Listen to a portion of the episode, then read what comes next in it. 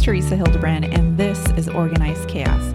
We take a deep dive into living with intentionality, focusing on what's important in our lives so we can truly feel our best. It may feel chaotic at times, but with a little organization, the right mindset, and a ton of self love, we can still thrive. Join me as we talk to other busy moms and experts who will share tips and strategies to help you reach your goals. Hope you enjoy this episode of Organized Chaos. Now, on to the show. Hey, friends, welcome to another episode of Organized Chaos. And if you're new here, welcome. And this is actually a really great episode for you to listen to because it's the best of 2023. I put together five of the top episodes, the top downloaded episodes for 2023, and I will just go ahead and play them here. Now, some of them are going to be uh, interviews that I had during the year, and other ones are just my solo episodes of something that I'm teaching. Now, I just clipped a few minutes of each episode, but if you want to actually listen to the full episodes that I listed here, I will have them in the show notes with links directly to them. Here's episode 181 Conscious Parenting and Its Amazing Benefits with Nina Cruz. Um, can you describe what conscious parenting really means? Mm. Well, you know, consciousness is awareness. So it's really bringing your awareness mm-hmm. to your parenting journey, to yourself. So the model of conscious parenting really flips the whole mainstream model, which is very hierarchical and very much like I am the parent, I'm greater than all knowing, I mm-hmm. know what's best. And you, you're the child, you're less lesser than uh, mm-hmm. And so mm-hmm. it's quite dominating and, and fear based and controlling in that old model. So conscious mm-hmm. parenting is a new way of parenting, which it opens up the, the, the whole space that your child is your teacher and your greatest teacher that are teaching you in every moment more about you and showing you and shining the light on where you need to grow up, where you need to adult a little more or you need to let go or expand or or question or challenge a lot of the the ideas and beliefs and and ways you are doing and being as a parent. So um you know it's really turning the mirror on yourself and you know it's it's sort of twofold that firstly you have to look in the mirror and you have to go wow uh, i'm responsible for my experience as a parent. And secondly that means you can't blame your child or anyone or anything anymore which which can be hard because mm-hmm. you know we have a, a, victim within us. We have that uh, part of us that wants to blame the egoic part of us wants to blame someone else wants to you know uh, deflect away from taking that responsibility. So it it's an opportunity to grow yourself up first and foremost as you guide your child. Uh, so the whole premise of you're raising your child, it's it's more so you're raising your own inner child, so you can come to your child in a in an energy of neutrality without your own conditioning and projections, um, and that opens up a new space for them to be who they truly desire to be. Now here's episode 173: How to create a to-do list you can conquer daily whatever you do today is going to help you with tomorrow. And it's all about the, the tiny little steps that you take along the way. So I always have to remind myself of what the ultimate goal is or what my, my vision is. Maybe it's three months from now. Maybe it's six months, a year from now. So I have to put myself in that mindset because otherwise you get caught up in the minutia and then it just feels like you're, you feel unmotivated. So you have to think about the big picture and your big goal. So once I'm in the right mindset, I have to focus on the most important things. I do not create to-do lists that have 10, 20 things on that list. I have to make it manageable for myself because otherwise I'm going to feel overwhelmed. I'm going to see everything on the list. So maybe I can start off with 10 things, but then I have to dwindle it down to a more manageable number. I like the number three. So I normally tell people, Hey, write three things for your day, but also even for the week. So for the week, it's a little bit bigger, right? A little bit bigger task. But for the daily task, I, I like to think of three things that basically are going to take care of a lot of little things. It's going to be like a little domino effect. So once I determine that, then I write it down. So it could be, you know, written down somewhere physically or have it somewhere on your phone. And I'll go into like where you should house your to-do list, but having it written down somewhere is important, right? You don't want to forget about that.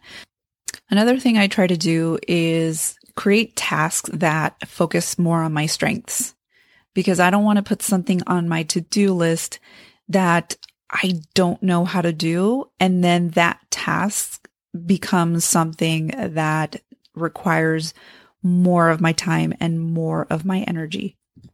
I mean, this is an exaggerated example, but I'm not going to put on my to do list, fix the water heater when I have no clue how to fix a water heater. I am going to call a plumber. I guess you'd call it plumber or someone else that is an expert in fixing water heaters. So think of some of those things that you may be putting on your to do list that you know are not part of your strengths and just give it to somebody else. Here's episode 170 Streamlining Your Business for Growth and Balance with Anne Hill. So, um, what do you think is the biggest struggle, like in your experience, when you know somebody either comes to you and needs help? What do you think is the biggest struggle that they're going through? A lot of times, it's that people don't have. Um, I would say they don't have the ability to really know what it is that they're ultimately needing support with because there's so mm-hmm. many things going on in their head. They just need that like brain dump of give me mm-hmm. and which a lot of times that's where I'll start with clients is like let's just lay it all out there.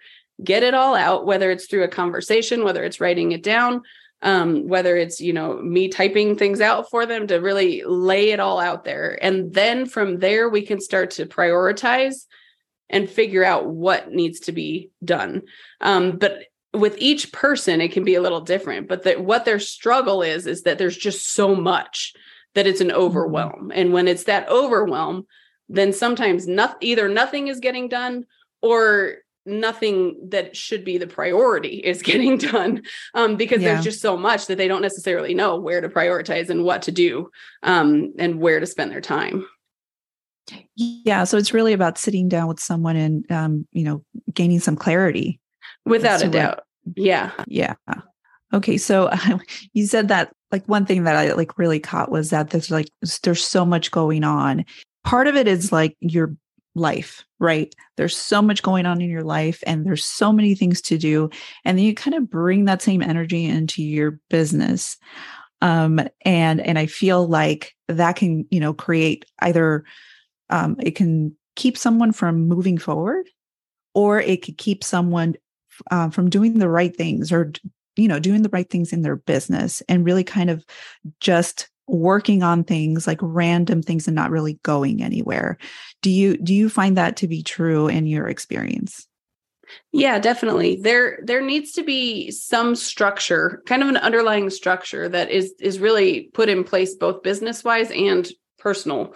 Um, and mm-hmm. and there also need to be in my mind some distinct boundaries between the two especially with solopreneurs working moms that are, are are entrepreneurs. A lot of times we work from home or we have the flexibility to you know kind of make our own schedule which is great to some extent but it mm-hmm. also can mm-hmm. tend to blur the line between business and your personal time and your home time um, and so you know when it's that oh just a minute let me send out these last five emails or let me respond to this message or let me respond to this text real fast that's business related it pulls you away from from what you're doing in your personal life um, same thing though in your personal life if you're trying to um, you know differentiate vacation for one.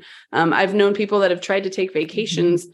and not been able to really actually unplug and not actually get any time yeah. with their family which is extremely unfortunate obviously we want we need that time um, you know we mm-hmm. need that space and we need to be able to to unplug and we need to be able to step away from business um, and and take vacations enjoy time with kids take a day off those sort of things um, and if the, that line is blurred, it makes it very hard to do those sort of things. Now, here's episode 161 Are you happy? How to create lasting happiness. Now, happiness is a state of mind and it's subjective. Happiness is something that comes from within. So the best way to be happy is to focus on yourself and your mental health and emotional well-being. So a lot of these things that you'll hear revolve around that. Now, I'm not saying that you're always going to be happy and just creating this unrealistic life for yourself because life is 50 50. And I'll talk a little bit more about that later. But I, I do want to help you identify your happy so that you can appreciate those moments and create more of them. Now, one of the things that I hear the most of in many different ways is that people just want to be happy. Now, people will state it in different ways, but it all really boils down to that. And like I said, happiness is a state of mind and it's subjective. And so it's really about truly identifying what your happiness is. It's not a goal. It's not a destination. It's a process and a state of being. So let's jump into these elements of creating lasting happiness. And so one of them is self reflection. So taking the time for self reflection and setting goals, identifying what makes you happy. Is it watching your kids have fun and be happy? Is it spending time with your partner or another significant person in your life? So think about what that means to you. The other is self care. So you want to make sure that you prioritize yourself and invest in your own well being. This can be super hard for us moms and uh, just people in general, you know, taking care of yourself and being really intuitive about your specific needs and when you need a break and when you need to really stop and find some time for yourself. But it's really the key to happiness because this helps us with our mental well being. And that's what controls everything. It controls our thoughts, it controls our actions, and it, it's pretty much the control center. So, really focusing on making sure that your control center or your command center is, you know, in optimal shape is the key. Now we're wrapping this up with episode 166 How a NICU Nurse Found a New Perspective on Life After Motherhood with Alana Beittel. Okay, I can either stay curled up in a ball on the floor of the shower or I can pull myself together and, you know, with time, right, through grief, because I had to recognize that I needed to grieve everything, but do something about it or make something better from it. And then literally a month later, my son was born and I was in the hospital. And I'm like, what I thought was my dream was no longer my dream. I love being a nurse. I'm still a nurse today and it is everything to me, but it's not the end all be all for me anymore. I don't want to work 13 hour shifts, crazy hours, weekends, and holidays away from my family. That's when I was like, I, time is so precious. It's so precious. You don't mm-hmm. get it back. And I didn't want to miss out on the holidays. I didn't want to miss out on the firsts. Like I wanted to be that person for my children. I wanted to do the drop off and pick up. Um, and so that's when things really, really changed for me. And I was like, okay, I have this MLM business that I've been just doing for fun. Like, what would happen if I actually dove into the business side of it? And so I took it serious and I invested in myself. And that led me to life coaching because then I found, you know, Josh and everything with that. And now I'm running my own life coaching business, which is just mind blowing to me that, you know, seven years ago, all I cared about pre kids, pre marriage was balancing my beer intake on the weekends with my nutrition during the week and taking care of myself so I could take care of my patients too now it's how can I help other women balance their businesses, but still remain present with their families and not miss out on those moments that you don't get back?